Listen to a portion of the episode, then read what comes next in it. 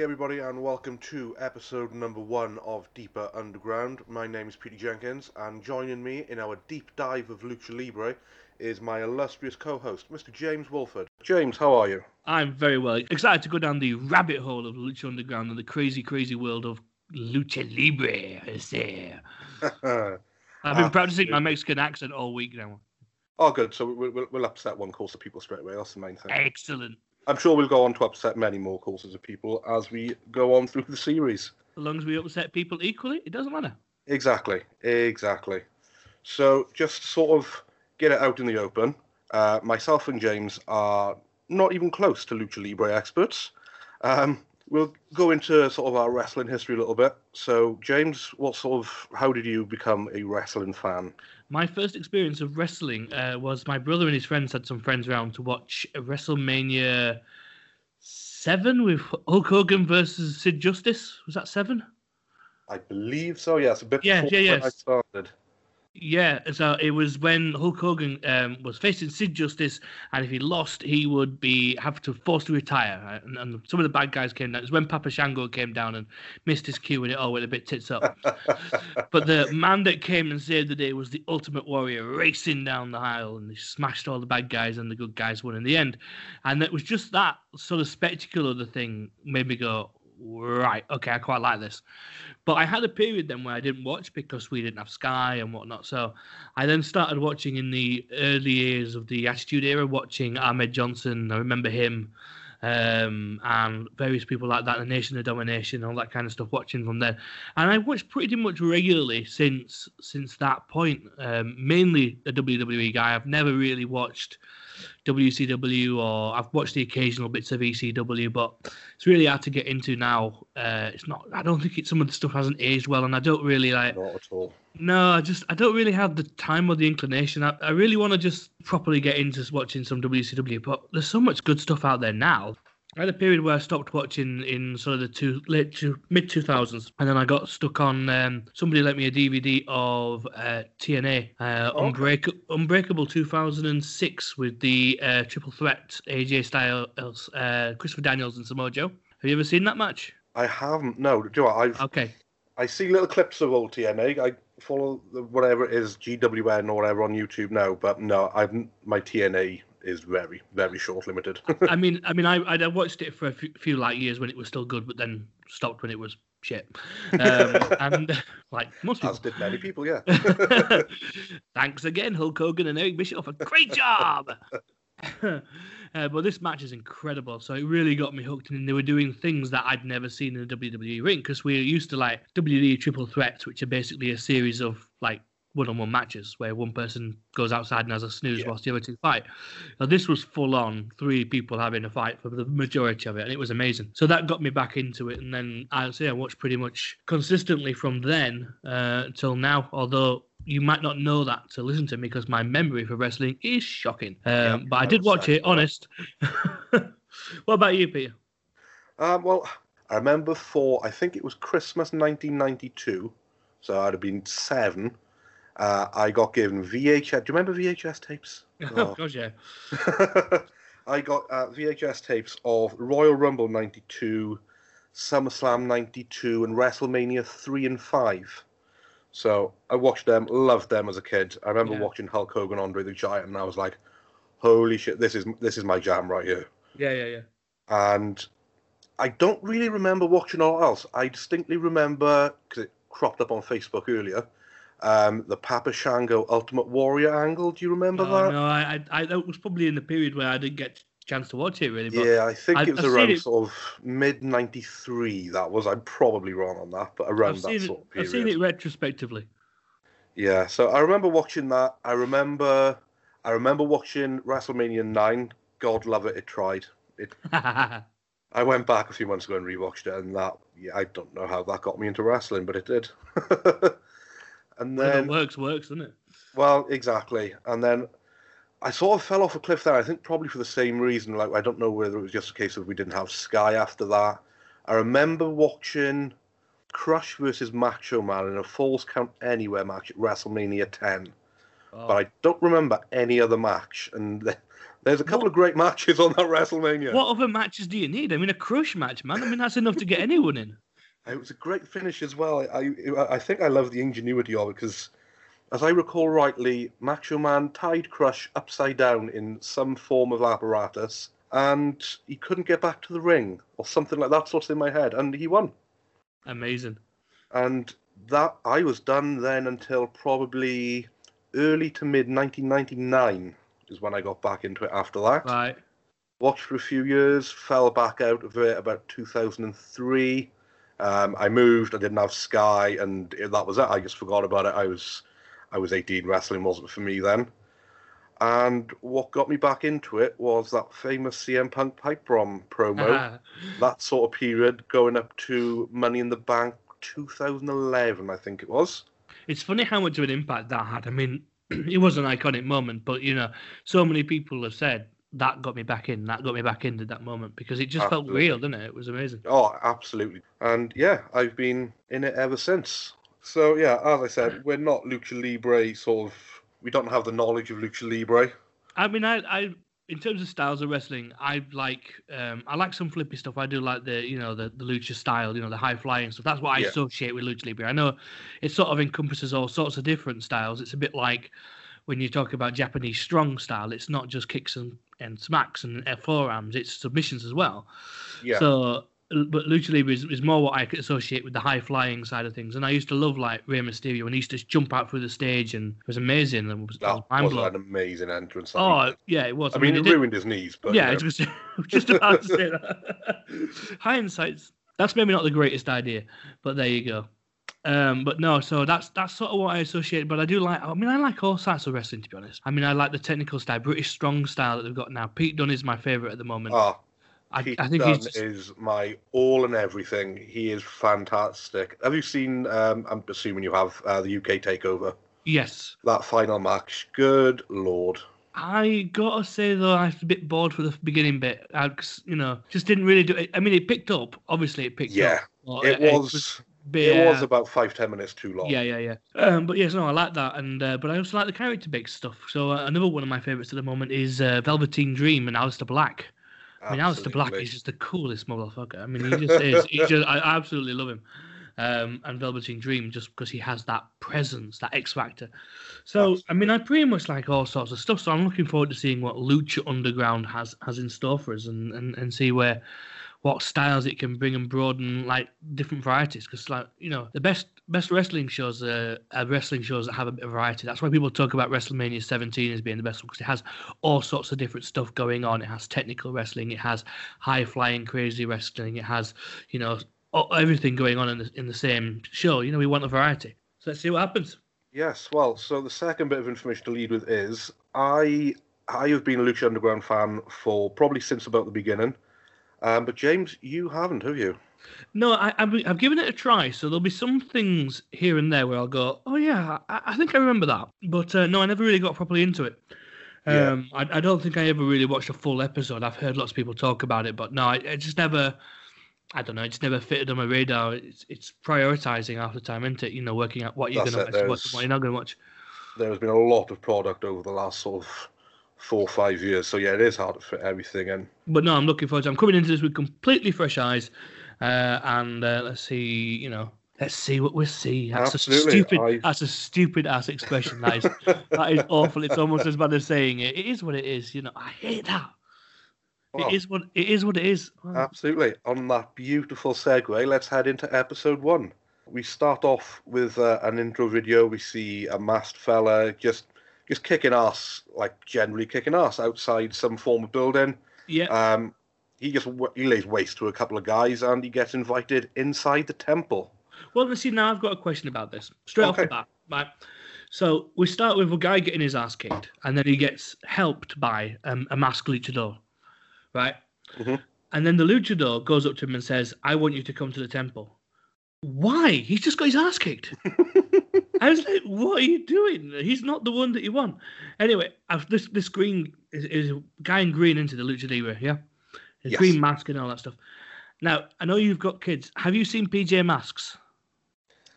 I have not. I am vaguely aware of it. My kids are a little Right. bit older for that, but I'm aware of the You concept. lucky bastard. Um, no, uh, there is I a guy. Handy manny. I'm good. there is a guy called Gecko in it. And I'm just Okay, sending yeah. you a picture on Facebook of Gecko, and this guy looks like Gecko. Uh, that's my first thought. Initially, I thought maybe Green Power Ranger, but no, he definitely looks like Gecko.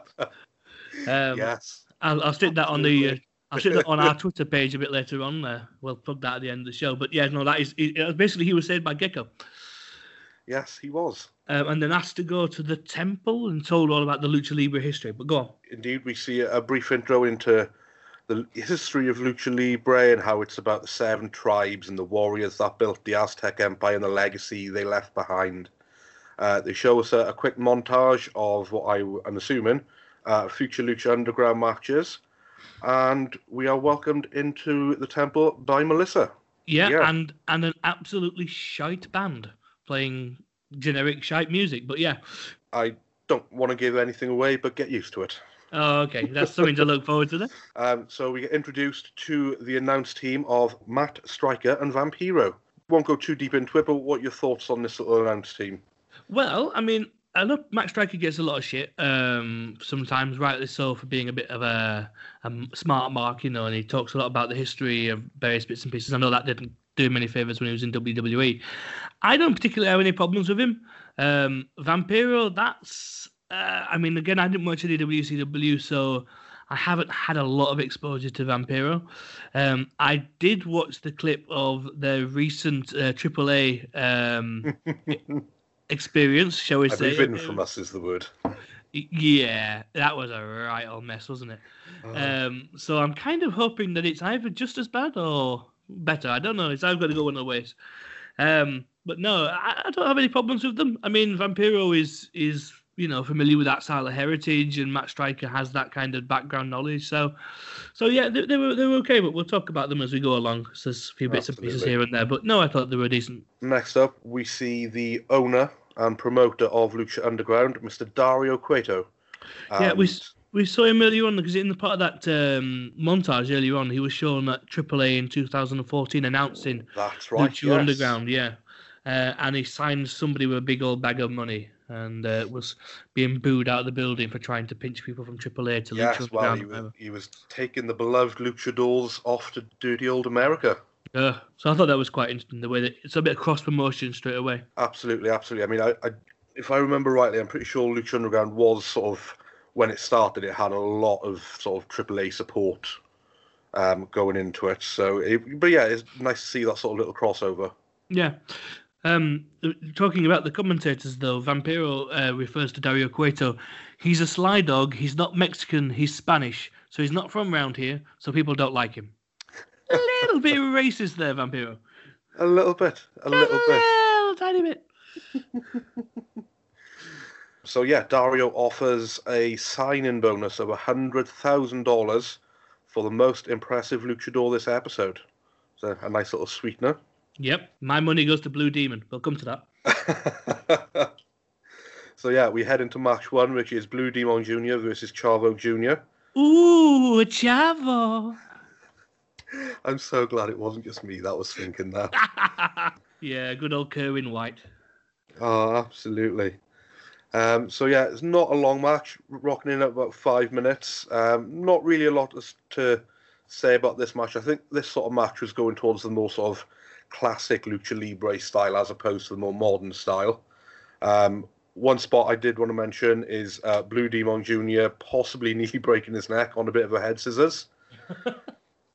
yeah, I don't want to see a man of his age, e- even if he is, you know, one of the greatest luchadors in history. I don't want to see a man of his age attempting a head scissors. Okay, so I've got quite a few things to say about this match. Firstly, firstly, it was crap. It was Um, awful. It's not what you'd want to go with for your lead-off match for a new promotion. this is exactly my point. So I think I messaged you something along the lines of saying, "Well, this is this is how it starts." you know, so Yes. it, the whole show's all about this is different, lucha libre, really exciting, you know, all these high flying maneuvers and whatever. And you start with two old guys doing rest holds. And at one point, right, at one point, Blue Demon's in the ring, Chavo's on the outside, and it looks like he's winding up for something. Matt Striker says, "Watch out for some high flying action," and he hits a baseball slide. I mean, That- God, it was bad. famous high flying move of a, a running baseball slide. And then Blue Demon goes to the top rope, wobbles quite a lot, and then falls off. I mean, hits nothing. He just falls Yeah, off. and I think it was Matt Striker said, "Oh, is this Blue Demon Jr. going for his big move?" And he did a forward roll off the turnbuckle. Yeah, it was terrible. And then Blue Demon won with a submission move, and the submission move looked worse than the Rock Sharpshooter. I mean, it looked terrible. It, looked was, yeah, it was like a sort of half sharpshooter, half rings of Saturn, but but neither of neither things- looked particularly strong. No, and it looked like Chavo just basically tapped out through boredom. Yeah, and then sort of, I think it was, um, I think it was Vampiro said, "Oh, Chavo, you know, his family won't forgive him for tapping out to that." I thought, well, neither would I. No, no, I'd be disowning him. I don't know if we're going to rate individual matches or whatever, but I I just wrote a note of here saying one star. I was going to go with a good Dave Meltzer dud. Yeah, well, no, I think that would also be fair. It, it just, I just, I just couldn't get over. This is how you're going to launch. it.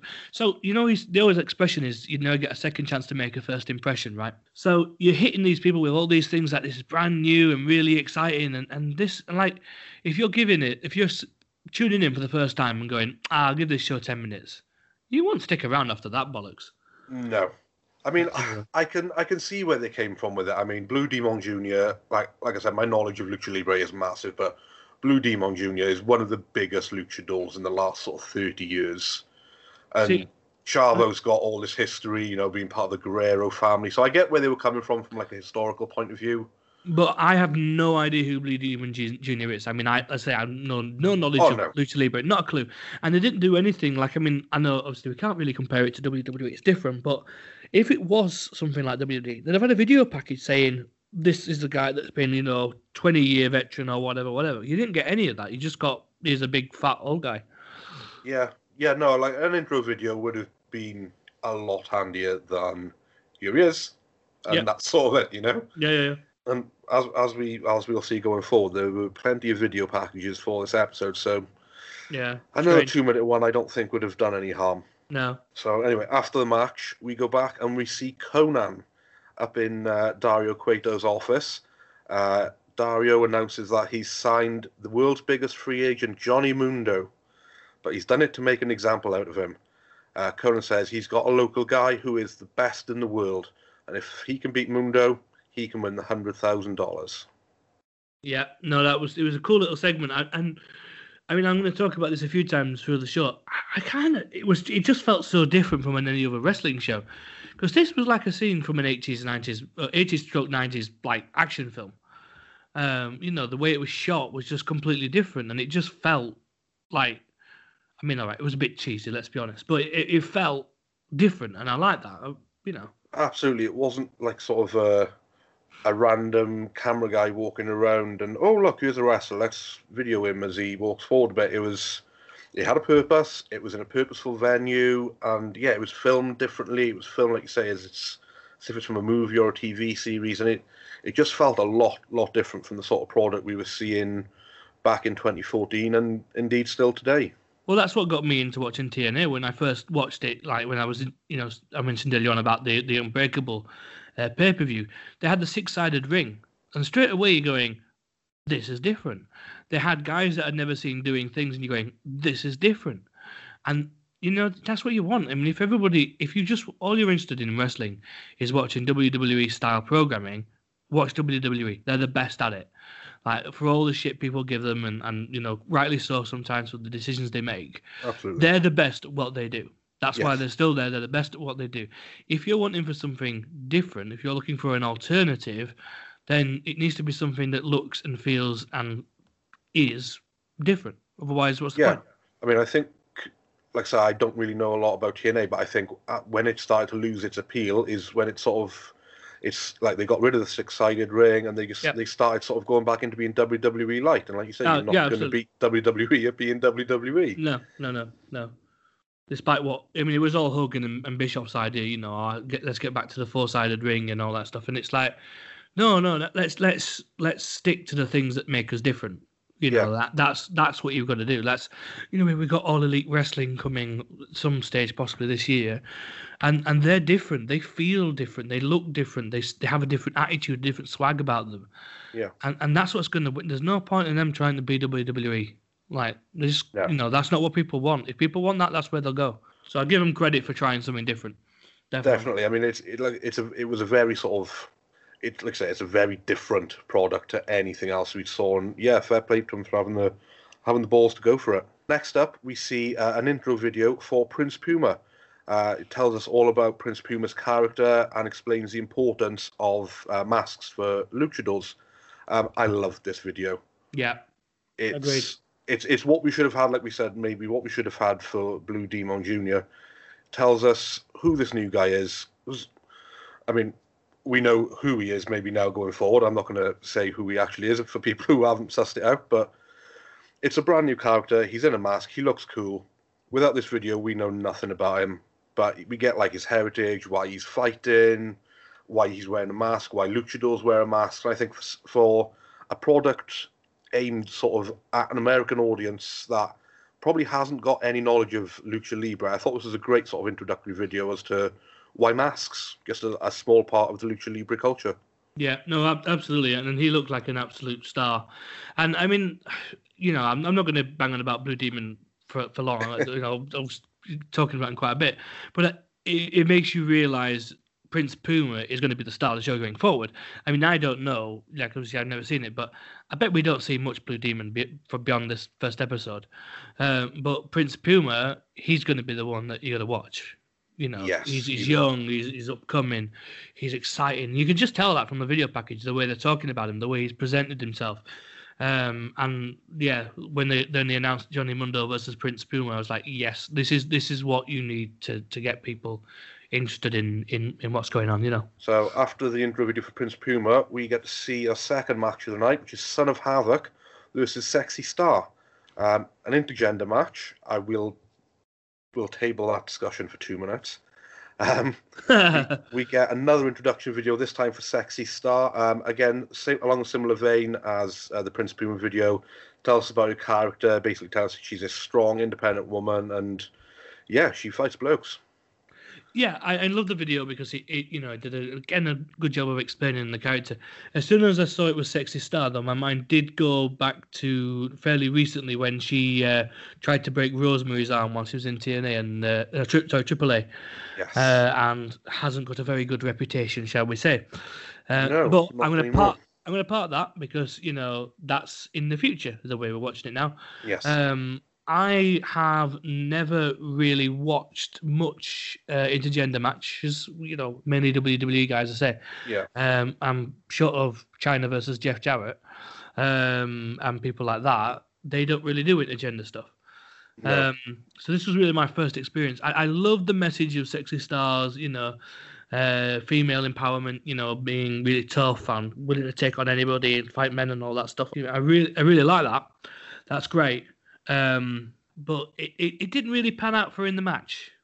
It, it did not, no. And so, so yeah, the, the match lasts like two minutes. Um, Sexy Star gets a little bit of offense in, but Son of Havoc sort of dispatches her pretty quickly. To be fair, I mean, he did it. Was it a backbreaker the match finished with?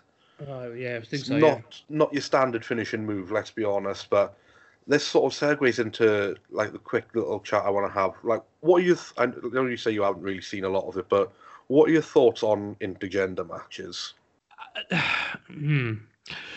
I think it's difficult to say because I haven't had a lot of exposure to it. Now, um, I think it it can work if it's booked right, if it's yes. booked correctly. I think my problem with this match was it didn't feel like it was. So you had this setup of, uh, you know, I'm this strong, independent woman, I can take people on. And she basically got battered the vast majority of the match. Hit a couple of moves here and there, but there were more moves out of luck than anything else. Yeah. You know, more like her dodging somebody else than having like superior skills or anything. Um, and and she just she just got battered and lost. And I mean, all right, they're probably setting up for somewhere down the line where eventually she'll win, and, and I get that. But you know, I, I think if it was me, I'd have put her in. You know, maybe they want to protect Son of Havoc. Maybe Son of Havoc's going to have a bigger, bigger role going forward. But I'd have had her in against somebody that they didn't care about, somebody they didn't have to protect, some some jobber that, that was decent, but could be. Because Yeah. to me, as soon as you're saying, "Oh, this is a strong, independent woman who can who can beat people up," and she gets her ass kicked, you've lost your momentum straight away. Absolutely. No, yeah, I agree. Yeah, so when it comes to intergender matches, I'm of a similar sort of vein as you. I mean, if it's booked right, it can be done really well. I mean, case in point is uh, like the Ronda Rousey Triple H sort of mixed tag match at the last WrestleMania. Like, I've got no problem in believing that Ronda Rousey can judo flip the shit out of Triple H at her will, Yeah. and that's fine. That is like that's that's believable for me. But oh, I'm gonna risk upsetting women. I'm not like anti-women or anything like that. But I like when it comes to sort of suspending disbelief. I don't believe that a woman of sexy star size can do damage to a bloke of someone of Havoc size because they're similar size, and obviously you know men have got like bigger muscle density and all of that business. And these like this sort of match, it just it doesn't work for me. I mean, outside of it not being booked properly, because like you said, this wasn't. You can't you can't go into it with like a woman saying, "Yeah, I'm this, you know, I'm all powerful, independent. I can, I'll take on all comers," and then squash her in two minutes because Yeah. Yeah. yeah. you're sort of doing away with it. But when it's done properly, it, it, it can be done properly. I think it can work in a similar way that you know, coming up at Royal Rumble, we've got Finn Balor versus Brock Lesnar, um, and because uh, you know, and I, I'm saying this before we've watched Royal Rumble for those that are listening, and maybe after that, and he's inevitably got squashed and killed, um, but there's a chance that he could do it because he's a skillful performer. So if you're going for someone that's smaller than a bigger guy, they've got to be able to be more skillful or more technically superior or Yeah. better high flyer. They have to have the edge in some department. If that's not Yeah. going to be physique, it's got to be in skill or it's got to be in athleticism. Absolutely, yeah, To to book it as a straight, you know, then it then you can suspend suspend your disbelief, and I think that's really what we're all trying to do as wrestling fans. We want to have something that is believable. That's why Yeah. I like that's why I like the technical stuff of, of Pete Dunne and and the the strong style kicking of someone like you know Aleister Black because it looks like when they hit you or when they hit you in a in a painful move or when Pete Dunne's bending your fingers backwards, it looks like it bloody hurts. yeah, Um, and that's kind of what you want, but it doesn't look like it hurts when Sexy Star's doing anything to, to Son of Havoc because a he's not selling it, um, Yeah. and and b she didn't she just didn't get anything in. I, I'm all in favour of if if I when I see a good intergender match, I will quite happily say that was a good intergender match. Um, this was not one. Um, and they've got to No. be much. They've got to be much cleverer with what they're doing if they're going to book it. Because if all it's going to be is like five minutes of one guy kicking their ass and the woman gets lucky, that's not intergender. That's that's, No, a, a fluke. that's- Yeah, That's that's not equality. That's saying, oh well, women can be lucky sometimes. You know, anyone can be lucky sometimes, but that's not being equal. So we'll So- see. We'll see how we get on. You know, I'm sure. I'm sure there'll be more intergender stuff as we go on, and and I'll you know I'll judge it in exactly the same way as I judge other matches. This would have been exactly the same thing if. Uh, Sexy Star was a bloke, and they they'd done a a big uh, intro package of him saying about what a good guy he was and how he was sticking up for the rights of X, Y, and Z or whatever, and then he got squashed. I'd have exactly the same problems with it. It's regardless of the fact that she's a woman, but you have to be even smarter to book a woman in this situation because you already are facing years and years and years of people being brainwashed by the WWE that women can't do anything. Yeah. You know, and you've already got to overcome that. And it means you've got to be extra specially smart um, and clever with the way you booked it. And this was really stupid. Yes, agreed. Um, so after that match, uh, we go backstage, and again we see Dario Cueto. This time with Chavo Jr. Uh, Dario tells Chavo his family would be ashamed of him for tapping out, uh, and he says, as Chavo couldn't finish the job, he'll get someone else in. And quote, a thousand deaths could be coming for us all. Yeah. Now I actually have a feeling I know who this is from from seeing you know clips and stuff like that. But I'm not going to say anything just in case I'm right. My But- lips are sealed. As the actress said to the bishop. Um, um, no, uh, so it was it was you know it was great though because I mean it almost then made sense. You know the first match, um, and he's absolutely right to go to Chavo and say, what was that? That was bollocks. You gave up really easily. Um, that's not what we expected. I, I kind of feel sorry for Chavo because I mean, in real life, he's always had the struggle of living up to the other members of his family's esteem. You know. Yeah. Um. Uh. But you know, if you're not good enough, you're not good enough. I mean, Chavo's great, but this match, that match, as we said already, was absolutely shite. So I don't blame him for saying what you're doing, and and hopefully it has an effect of firing up Chavo. And we we next time we see Chavo in a ring, he is um affected by the loss and affected by the speech. Yeah, I mean, I like, like I said, I've liked, I like these backstage segments, but this one, this one was effective for me because it's sort of like you say, it gives something for sort of for uh, for Chavo to fire back on. It's like, yeah, I need to, I've got this strong family name, and I've just let everybody down. I need to show these guys what I can actually do. Yep. And I need to get the respect back for the Guerrero name. So yeah, I thought this was a, a another good little segment backstage.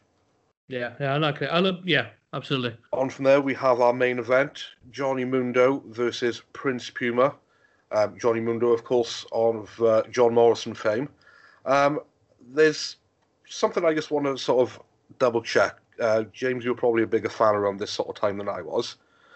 Uh, I think it was Matt Striker said that Johnny Mundo hasn't been in a wrestling ring for three years.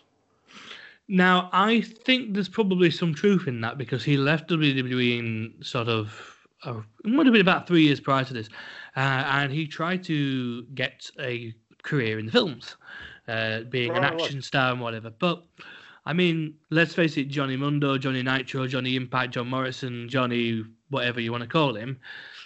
He's charismatic, but he's not a great talker. So Yep. the acting thing never really took off for him. So I, I don't I haven't fact checked that, but when he said it, I thought, yeah, it probably is. I mean, he may have done like independent stuff off screen, but this is certainly the first time in three years that he will have been wrestling on a TV show.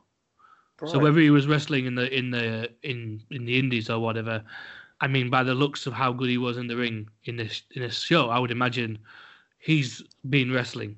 Like That's what I was going to go on to. Is, yeah. is if this is the first time he's wrestled in three years, he has not lost a step, which is impressive. Yeah, he must have he must have been wrestling on the Indies. I mean, I don't I don't know that to, to you know hundred percent back that up, but he must have been doing the odd gig here and there. Uh, If not, like I said, it was it was a fantastic match. It really was. I, Yeah. I, I'm looking at my notes for the match, and it literally says Johnny Mundo wins with Fiend Mundo after 12 minutes, and that's Well, it. it used, it it used to be the um what they used to call it the it Starship Pain. Starship Pain. That was it. What a shite name. Uh, yeah, no Starship Pain. Um, I actually I'm not a big fan of that move, but we'll come to it. Um, yeah, no. uh, Similarly, I have really no notes for this match because I was too busy watching it. Amazing, amazing match. Um, watching Johnny Mundo do all his incredible stuff and his parkour background because they obviously did this bit where they, they went outside the ring and he was leaping off stuff, leaping off the announce table, all that kind of thing. Yeah. It was amazing. And then watching Prince Puma ricochet all over the ring um, was was a real treat, you know, and, and and the way he bounced up and flipped all over the place is just incredible. And this is what I expected from Lucha Libre. This is what I wanted from Lucha Underground. And I know you can't always get everything in every variety, and I've said that already. But to me, if you'd have had a five minute version of something like this to start the show off, then you'd have got off on a much better footing. But I, I can't say enough good things about this match. It was it was fantastic, and uh, they both. I, I thought initially that Prince Puma was going to be a heel, um, because he was with Konnan, and you know, well, a clear, a, a surefire sign someone's going to be a heel is he's associated with Konnan. Yeah, um, and yeah, but also like you know, even in the pro- promo package, it was all about you know this rough kid from the streets and stuff like that. And I, I, I felt he was going to have a bit of a heel character, but actually they both wrestled as faces and they had this sort of mutual respect atmosphere. Um, and and yeah, it was great. Really love this match. Absolutely, I mean, it was it was a fantastic match. It was a great way to showcase both wrestlers in this. It's obvious that Mundo and Prince Puma are going to be the sort of the flag the, the flag bearers of Lucha Underground, sort of going forward. Yeah, It was it was just a fantastic match. but I have to say, Starship Pain or whatever they called it in, in this installation, I, I couldn't remember. Um, what did you say it was called? Uh, it was El Fin de Mundo, the end of the world. El Fin del Mundo. That. That, that. that sounds much better than Starship Pain. So much better. I, I'm not a fan of it because, to me, going back to this whole suspension of disbelief, I like moves that look painful, um, and it's, it just doesn't have a lot of impact. It's damn impressive to look at, but to me, it's more of a signature rather than a finisher. Like it's something Yeah, to bust no, out in a get where you're match. It's from. not something to finish a match because it doesn't have, like, it has no more impact than a um, superfly splash from the top rope. You know, just just falling on a guy essentially, because because when he when he actually starts his downward descent, he's about about sort of He's half- second rope up. Yeah, I was going to say he's about halfway from the top of the post. I mean, to compare it to sort of similar moves, like the way Mundo lands on an opponent is very similar to a Swanton bomb. But when Jeff Hardy does a Swanton bomb, he's coming at you from sort of ten feet. Yeah, yeah, yeah. Mundo's coming at this guy from six at best, but like we say, closer to the four. And yeah, it's not it's not the most impactful looking move. I mean, No, the I- athleticism of it. I mean, to be able to, I couldn't tell you which way he flips and turns and all that, but it that side of it looks fantastic. But yeah, as an impactful move, not I- so much. I guess you, you'd liken it to the split-legged moonsault that RVD used to use, but it's got a corkscrew element to it as well. So it's just like split-legged corkscrew, or if you want to call it like that. Yeah. But but I mean, so I I, lo- I love lucha libre. I love the high-flying style of stuff. I, you know, all all for that. But again, if it's just flips with no impact, yeah, you're all right.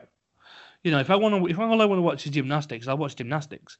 But I want to watch something with a gymnastic acrobatic element that, that looks like it hurts and has, has that element to it. Um, so I'm not a big, huge fan of the finisher. That is, that being said, that is my only negative, um, and you know the rest of the thing was outstanding. Absolutely, absolutely. So uh, at the end of the match, uh, both guys get up, sort of shake hands, and like you say, they have a, a bit of a mutual respect thing going on. And Dario comes out of his office sporting his beautiful looking briefcase with the hundred thousand dollars in it. And he goes to give it to Mundo for winning the match, and he takes it back away very quickly. Swerve, bro. Swerve, bro, indeed. Next thing we see is three rather hard looking guys coming down and basically beating the piss out of Mundo and Prince Puma. Um, they lay uh, Mundo and Puma out, and Dario Cueto says, They work for me as we go off the air. A big swerve at the end. Yes, uh, they got their three-minute warning. Um, there's an old school. There's an old school reference there for you. but yeah. Um, yeah, no. I, I, again, you know, tune in next week. Um, I, you know, you got to finish with a cliffhanger. Uh, absolutely made sense.